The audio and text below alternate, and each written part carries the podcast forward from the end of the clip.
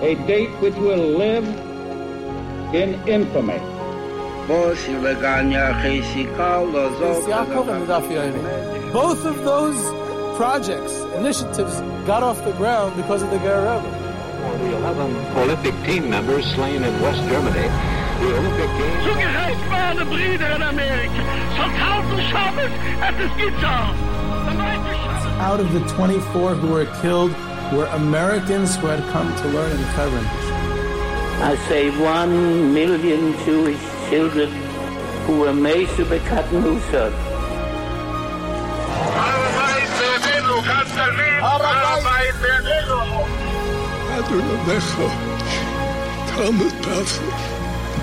Whoever heard such beautiful words,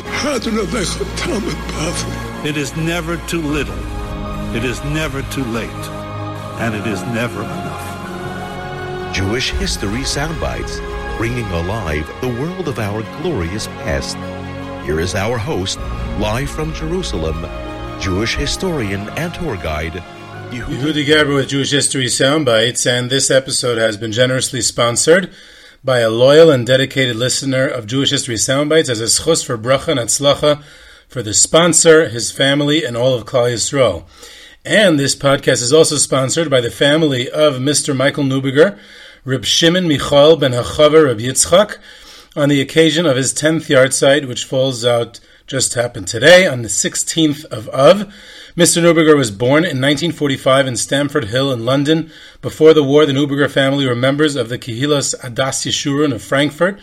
Following his escape from Nazi Germany, Michael Neuberger's father served as the Reish HaKol of the known Yekish Golders Green based Medrash Munk's. His son, Michael Neuberger, in turn, was devoted to Minhagi Ashkenaz in Frankfurt and was a loyal member of the Golders Green based Medrash for over 50 years, investing much time and koiches into its communal institutions. Mr. Michael Neuberger always felt a strong connection to the Baal Shem of Michelstadt, who was related to the Neuberger family, and there were memories among family members who had traveled. Um, the ancestors of the family who had traveled to the Baal Shem of Michelstadt while he was alive and had received a bracha and a Yeshua. Mr. Michael Neuberger was devoted to tefillah during his lifetime and traveled on several occasions to Michelstadt to daven.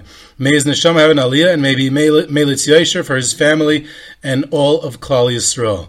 So I want to introduce the topic today. We're going to speak about the Baal Shem of Michelstadt. It was his title for posterity. His official name was Reb Yitzchak Aryeh or Reb Zekel Leib Wormser but he's better known um, to history as the Baal Shem of Michelstadt. Now, on my trips to Germany, um, which is not as often as I would like, um, but we do go to Michelstadt. I remember going there. It's a quaint little town outside of Frankfurt. It's it's beautiful. So we always go to Frankfurt, and then we usually go to southern Germany, to Mainz, and to Worms, Worms, and to the other towns in southern Germany. Sometimes we make it up to Hamburg, or Berlin, or Munich, and other parts of Germany. There's loads of Jewish history, and I wish we would do more Germany trips. First of all, you could call it Ashkenaz if uh, Germany sounds too harsh. Um, not not enough. There's uh, not. I wish there was uh, more. Um, there is a natural aversion that groups have of going to Germany because of the Nazis, and I understand that. But there is, on the other hand, tons of Jewish history, and it's a pity to miss out on it. So one of the highlights of the trips to Germany is the visit to Michelstadt, right outside Frankfurt, where we go to the kever of the Baal Shem of Michelstadt and and it's it's uh, in his story and the world that he lived in is is the topic of today. Now, um, before getting into our today's subject, I want to talk about Jewish history soundbites for a minute. I'm sure many of you out there would like, as I do, would like to the, the, the podcast to grow and reach new audiences. And the best way for you to do that is one to tell your family and friends about Jewish history soundbites and encourage others to listen. And number two, to leave a rating and, if possible, even a review on your favorite listening platform. So if you can do that, that would be wonderful. Thank you. Now let's get back into um, the Baal Shem of Michelstadt. Who was this Rabbi Yitzchak Aryeh or Reb Zekel Leib Wormser, the Baal Shem of Michelstadt? And he was this this um, Baal Shem, a, a Kabbalist, a mystic, who um, was Baal Shem is someone who used shemais, used names of Hashem, of Malachim, of all kinds of Kabbalistic formulas, and we'll get into that.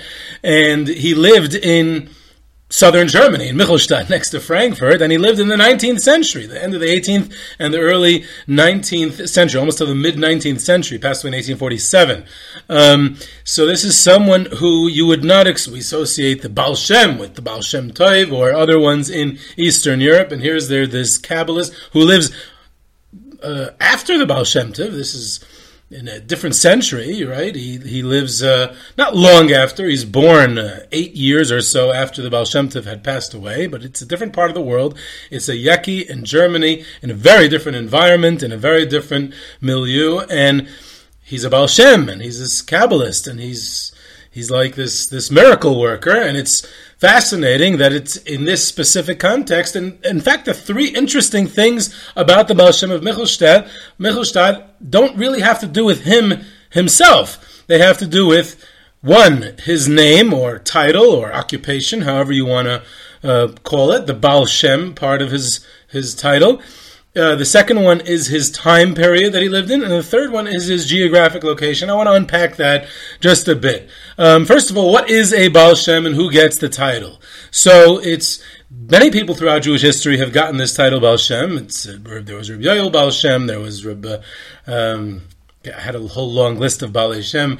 I didn't include it in my notes, but there's quite a few well-known Balei Shem throughout Jewish history, um, and um, and it basically means a, a Kabbalist, a mystic, someone who utilizes the names of Hashem or angels or Kabbalistic formulas, and they're healers of people. They they heal people who are sick. They're Many times they're folk healers. People come to them with ailments, and the Baal Shem heals them. And and this was all the Baal Shem. This was kind of like an occupation. It was almost like a doctor. And the Baal Shem Tov himself was like that, um, and uh, and and many others. So basically, this Baal Shem of Michelstadt, that's Rabbi Zekel Wormser, was like that as well. And the ones who were remembered by history are the more prominent ones. They were big, big tzaddikim. They were weren't just uh, Kabbalists who healed people. They were big tzaddikim. They were prominent in in in, in the way this Baal Shem we're going to see was a Rosh Yeshiva. He was a rabbi, um, and and other things about them that that their their names are remembered to posterity. Um, and there are obviously many more that their identities have been lost to history.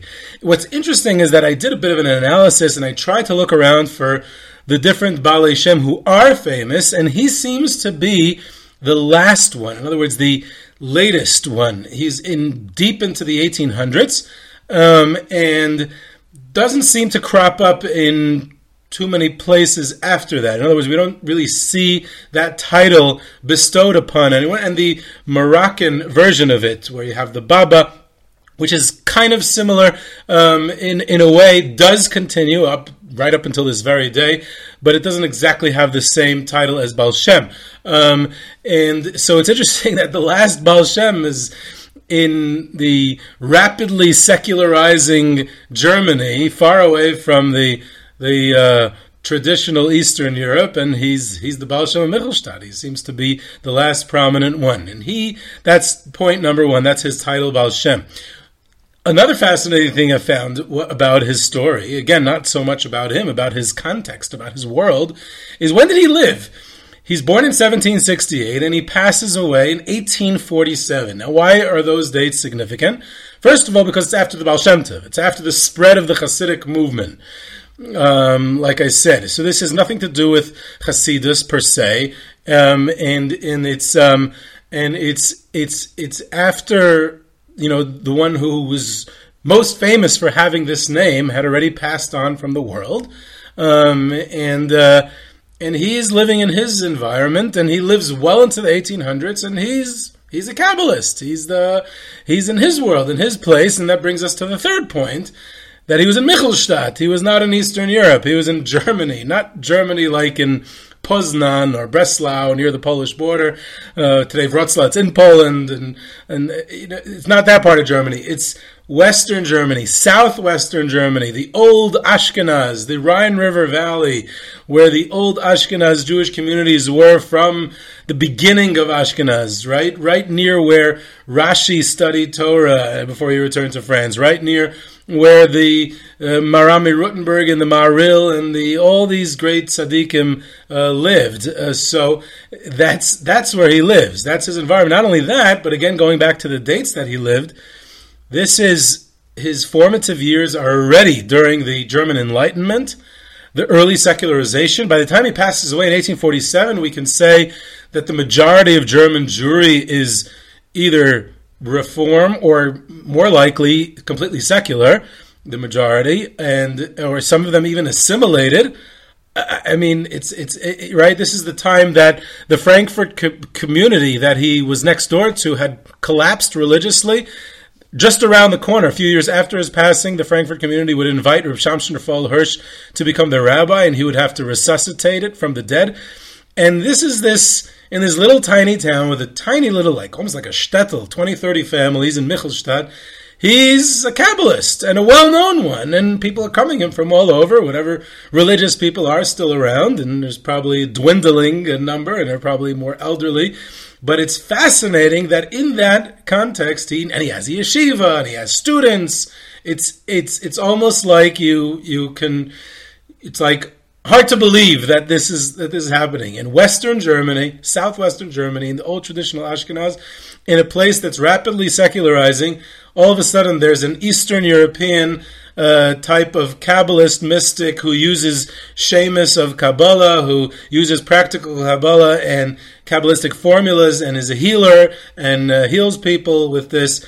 It's Eh, these three combine, these three points combine to make a very, very unique story. Now, where did he become this mystic? So he was, grew up in, like, like I said, in 1768, he's born, he grows up in Michelstadt, but soon he goes over to Frankfurt, which is literally next door. And who is the great Kabbalist of Frankfurt at this time? Reb Nosson Adler.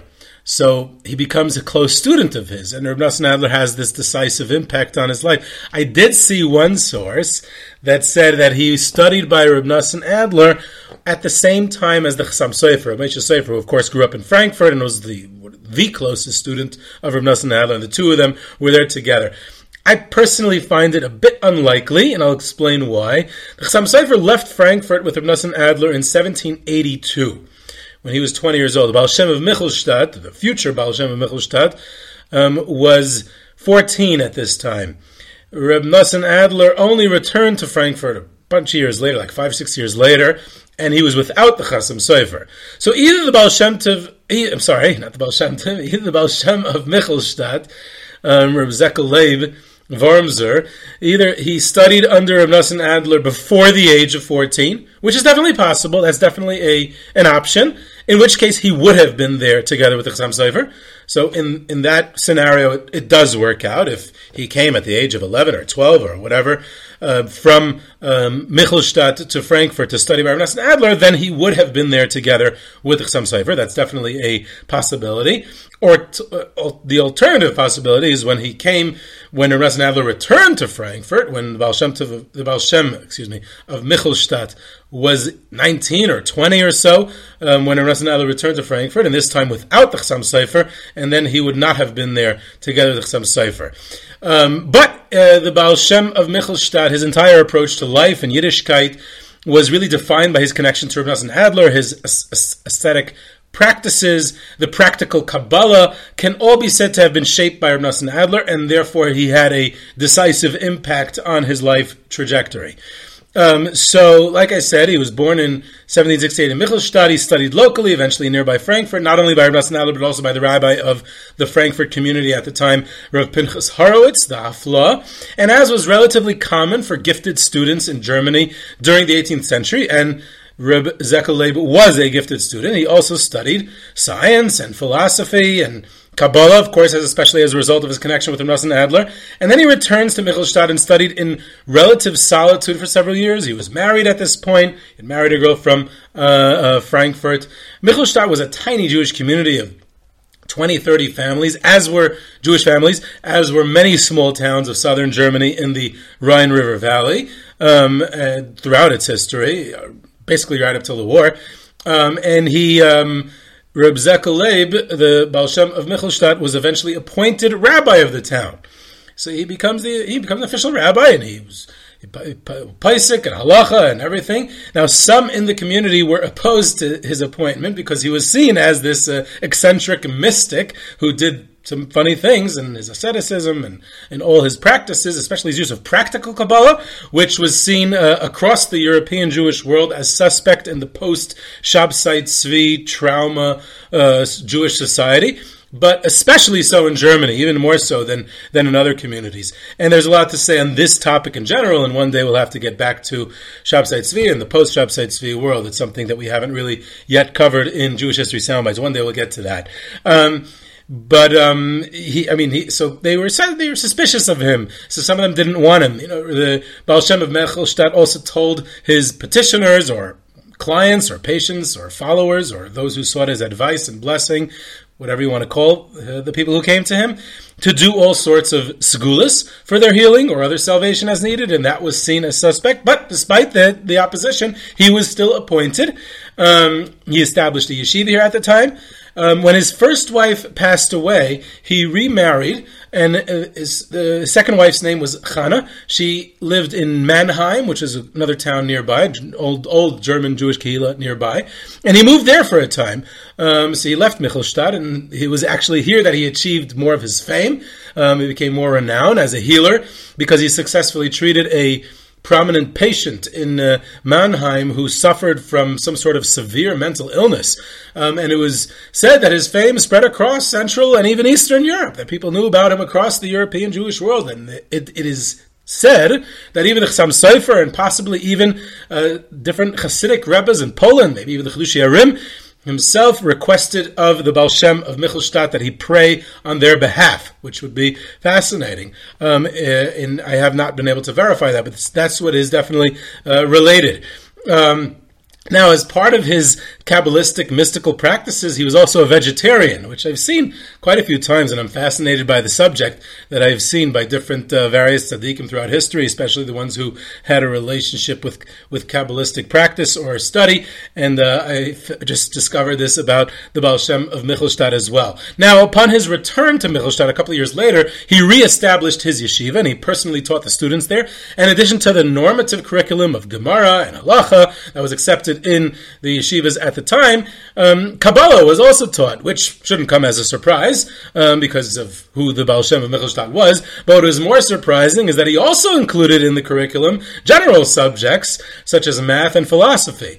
Um, which is which may be a bit surprising. But as many as 70 students studied in the yeshiva at one time, which for Germany was considered a pretty large and prestigious uh, yeshiva. In 1825, the Baal Shem of Michelstadt's house burnt down, along with all of his possessions and all of his Torah writings. Almost all of his Torah writings. Very little was salvaged. Um, a couple of Sfarim of his were published over the years. They tried to gather different stuff that were saved, and there have been a couple of Sfarim which were published of his, but for the most part, everything was lost. He passed away on Tzom Gedalia in 1847 and is buried, as I said, in Michelstadt, where we go till today with the groups. In 1910, uh, which is you know 63 years after his passing, a plaque was placed uh, by his home stating that he resided there by the city, the municipal uh, authorities of Michelstadt, and it said something along the lines of, "In this house lived." the friend of man, um, Zekel Leib Wormser, from the year 1826 until his passing in 1847, dedicated by his native town Michelstadt in 1910. The plaque, of course, was removed by the Nazis, and his tombstone was desecrated and destroyed by the Nazis in 1947, which was the centennial of his passing, both were replaced through the efforts of a couple of one or two of his descendants. He had quite a few descendants, a large family, um, and uh, till today, proud descendants of his. Now, there are many stories and legends that abound about him in his own lifetime, and even more so following his passing. Mostly about his ability to pray, to bless, to heal petitioners who requested his assist- assistance, and also those who went to pray at his gravesite, who saw the same results. Now, these style stories generally don't fit into the framework of the Jewish History Soundbites podcast, as this focuses more on his life and the historical context of the society in which he lived and operated. But I do want to point out another aspect of his legacy, which will include a story that is related about him. And that is the book that was written about him by a very, very important German rabbi of the 19th century, Rabbi Dr. Naftali Herz Ehrman, who was a German Orthodox uh, rabbi and one of the great German Orthodox rabbinical leaders in the late 19th century. He was close with Rav Hirsch. He was close with a lot of people. He was also close with Eastern European rabbis, and, uh, Israel Salanter, and when he lived in Germany, and, and he, he traveled to Chabad. He was close with the Lubavitcher rabbis and and he wrote many books. He was a great author. He was a great rabbi. He was a, a, great leader, and he wrote many books. And one of the books he wrote was a biography, ostensibly a biography of the Baal Shem of Michelstadt. Of course, he wrote it in German for it to be reading material for literature for the Orthodox Jewish youth of Germany. And Eventually, it was translated into a bunch of languages. I know for sure it was translated to English and to Hebrew, possibly other languages as well. Now, I want to go through one of the more famous stories from the book and analyze it a bit because I think it tells a lot about not only the Baal Shem of Michelstadt and his legacy among German Jews, but a lot about the context of what Rabbi Dr. Naftali Herz Ehrman was trying to accomplish by writing this book. So I'm not going to read the story. I'm just going to give a short synopsis um, because there's a lot to learn from the fact and the way that Rabbi Ehrman, Rabbi Dr. Ehrman relates this story about the Baal Shem of Michelstadt, why he did it, and what he did, and what the context is. There was this Reb Zeligman, who is the fundraiser for the Baal Shem of Michelstadt's yeshiva in Michelstadt, and he was a bit concerned because his entire livelihood was dependent on the fact that there was a yeshiva there and the Baal Shem of Michelstadt at its helm. So he was concerned that following the passing, and as the Baal Shem of Michelstadt was getting elderly, he passed away, he was think 79 or 80, which was quite old in the 19th century. So as he was getting on in years, this Reb Zeligman was a bit concerned that following the passing of the Baal Shem of Michelstadt, the yeshiva was going to shut down, and how is he going to make a living? So the Baal Shem of Michelstadt told him to continue traveling but instead of fundraising, he should tell stories about the Baal Shem of Michelstadt. Now, this Reb Zeligman was a little nervous, understandably. He's going to go around telling stories. People are going to give him money. Like, how's that going to work exactly? He's going to make a living off of telling stories about his mentor, about his teacher, about his employer, essentially. It was, he was a little nervous about it. But at some point, he heard that a very wealthy Jew in Venice, in Italy, loves stories about the Baal Shem of and is willing to pay good money to hear them. So Reb Zeligman resolved to go to Italy to meet him. And he goes there, and sure enough, he forgets all the stories that he wanted to say. He knew hundreds of stories, and he forgot all of them and everyone was disappointed, and he stayed over Shabbos, and every time they tried to say, do you remember any? I can't remember a single story, and everyone's all upset and disappointed, and he stayed another few days, and he wanted to leave, he was embarrassed, and the host said, no, no, no, stay a few more days, and you'll, you'll eventually remember them, and finally, he gave up and he was about to leave. He's walking out the door, and all of a sudden he said, I remember one story. It's the only one I remember, it just hit me. So the guy says, Okay, let's sit down, tell me the story. She said it was in 1830 and it was Easter, uh, the Christian holiday of Easter, and and the Baal Shem Michelstadt traveled with Reb Zeligman to some town uh, south of Germany, I think in Italy somewhere. And during the Easter ceremony in this town, um, there was a whole huge mob and crowd and, and a very religious ceremony. In the 19th century, still, and it wasn't medieval times, it wasn't really so dangerous as it used to be for Jews, but it still had that, you know, danger. Jews stay away from these ceremonies. And in the middle of the ceremony, the Baal Shem of Michelstadt tells Reb Zeligman, go approach the officiating bishop of the, the, the, town of this ceremony and whisper in his ear that Reb Zekel Leib of Michelstadt is here and wants to speak with you.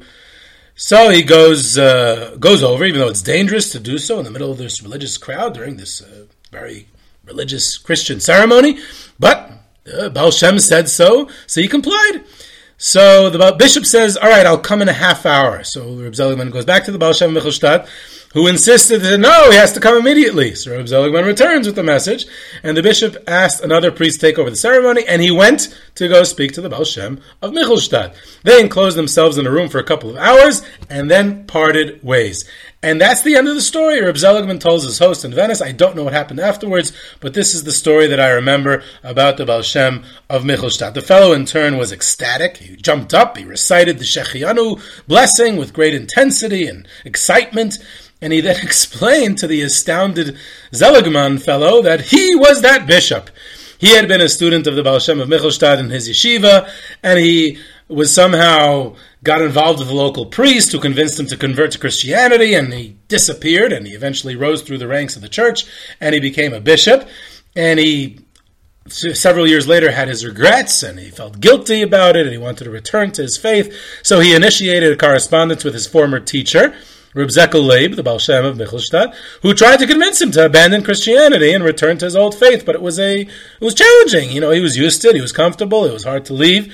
So they maintained this correspondence for some time, and finally, this priest, this bishop, whatever it was, he finally tells his former rebbe that he's leaving everything after the coming this coming up Easter ceremony.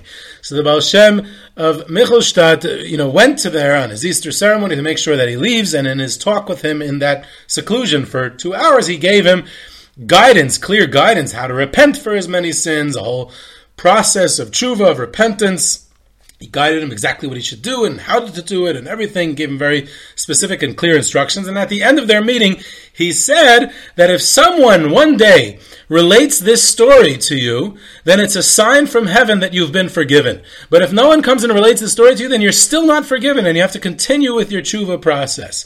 So when Reb Zeligman arrived at this guy's house, he recognized him. He said, he's that guy who was with us at the time that the Baal Shem of Michelstadt, and he was hoping that he's going to relate the story.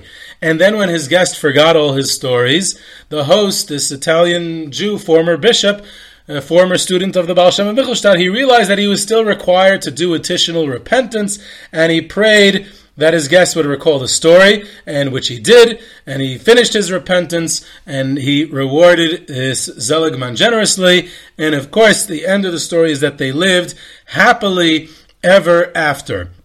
And as far as I know, this is a well-known story. And it's so well-known, in fact, that it is said about a different Baal Shem. It's said about the Baal Shem Tov himself a story with all its details, pretty much, has is recorded about the Baal Shem Tov. And in fact, this story has all the ingredients of a classic Hasidic story, and the details themselves seem to, have, seem to have been, you know, just adapted to the reality and the context of the Baal Shem but it was lifted from almost the exact same story about the Baal Shem Tov uh, of, of the Hasidic movement. In fact, this Reb Naftali Hertz Ehrman was close with Hasidic groups, as I mentioned, specifically Chabad. One of his other books that he wrote is about the life of the Alter Rebbe, the Baal HaTanya. And it's likely that while he was in Lubavitch, he even heard this story about the Baal Shem Tov, and he deliberately decided to recast it about the Baal Shem Michelstadt, which, you know, he, he wanted to include in his book. Now, why would Reb Naftali Hertz Ehrman do that. Um, it's it's it, was a very positive reason. Think about the context of orthodoxy in Germany at the time. They're small. They're on the defensive. Literature is used and utilized as one of its weapons, especially fiction literature. There was the works and writings of Solomon Plessner, even more famously of Marcus Lehman. Naftali Hertz Ehrman is right there with, and there's others. And this literature needs heroes. It needs stories. It needs tzaddikim stories. They can't tell it about the tzaddikim of Eastern Europe. They can't tell them about the Hasidic movement. That's not going to inspire the Orthodox youth. But they can show that even Yekkes in German Orthodoxy of the 19th century, of not long before, he passed away 30, 40 years earlier at this time, he he here was someone who was a German Orthodox hero. He was well versed in in general subjects. He was the rabbi of his town. He was a Rosh Yeshiva, and he was also a Kabbalist, a mystic who was a hero, who was a, holy Jew, who was able to perform miracles, was able to be a healer, was able to help people, was able to bring them salvation and be there for others and take on their responsibility and their needs uh, in many areas. And and the story now, by the way, Litvaks. Uh, before you get too excited that it's uh, you know that, that that you're excluded from this, Litvaks did and do even today, and even if they don't like to admit it. So it's in all cultures, it's in all communities, it exists everywhere. Um, this story is important as a story because of its cultural context, because of its folklore value, because of what it forges as a communal identity because it's a transmission of values, and all of this is important. And it's not so important about whether the story itself took place or not. And therefore, Ehrman justifiably, uh, at least in my view, and I think that all historians agree on that, um, is that is that it's totally fine to be to adapt that story to a new reality, to be able to give it over to that generation of readers, to the young Orthodox German readers that he was trying to cater to. But it also says a lot about the legacy of the Baal Shem of Michelstadt. He was that person. He was that Yaki Tzaddik. He was kind of like the Yaki Reb Shaila of Kerestir, this Makobel, this Tzaddik, with somewhat limited influence in his lifetime, although he was quite well known and renowned but he wasn't this national leader like Rav Shimshon or something like that. Um, but with the power of prayer, the power of salvation, through his reputation as a Baal Shem.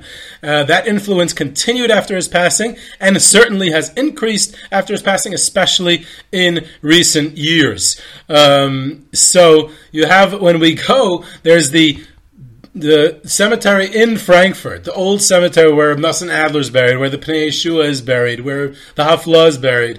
There's the new cemetery where Shamshon Raphael Hirsch is buried. It's also a Hasidic Rebbe, actually, the Stoliner Rebbe, um, the Yanuka. But then we go out to Michelstadt and we say, hey, don't forget, this is this is in in Yeki land in, in Germany. There was also the Baal Shem of Michelstadt in the century after the Hasidic movement was already spreading. The century after the Baal Shem Tov in Western Europe, in a century of German secularization, there arose this great tzaddik, this great Kabbalist, who was well known and even utilized in in the literature and in the stories that are related and continue to be related till today. One last point. Um, it's also uh, before the last point. It's also a technicality.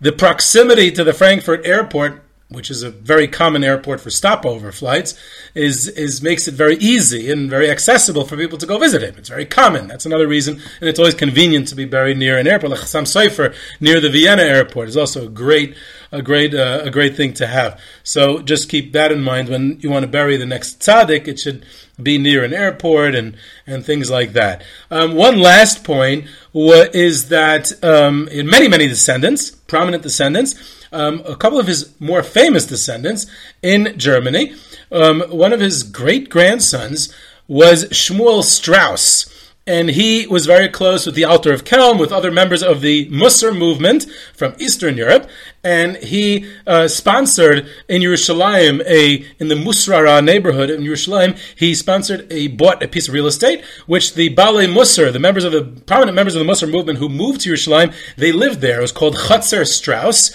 and Shmuel Strauss was a very very important person who funded the Musar movement, who funded Kelm, and who funded the Chatzer Strauss, where many members of the Musar movement who moved to the land of Israel, including the Alter of Kelm's brother Barile Broide, and um, and the Amsterdam at the end of his life, and Rabbi Petterberg at the end of his life, two prominent students of Rabbi Salanter. Later on, Rabbi Pesach Frank grew up in Chatzar Strauss. The Rabbi Simcha Zissel Broide, the Chevron Rosh Hayeshiva, who was obviously a descendant of the Alter of Kelm's family from that brother, also um, grew up in Chatzar Strauss and many, many others. So he, he was a, the Shmuel Strauss was a direct descendant of the, um, the Baal Shem of Michelstadt, and through him, his son-in-law um, was Morenu Jacob Rosenheim of the Agudas Yisrael, the head, founder, and the president of Agudas Yisrael, lived a long and, and fruitful life. Um, so he was a son-in-law, so he's not direct descendant. He married into the family, but his children, of course, were descendants as well. And that's just two examples of the family of the of the uh,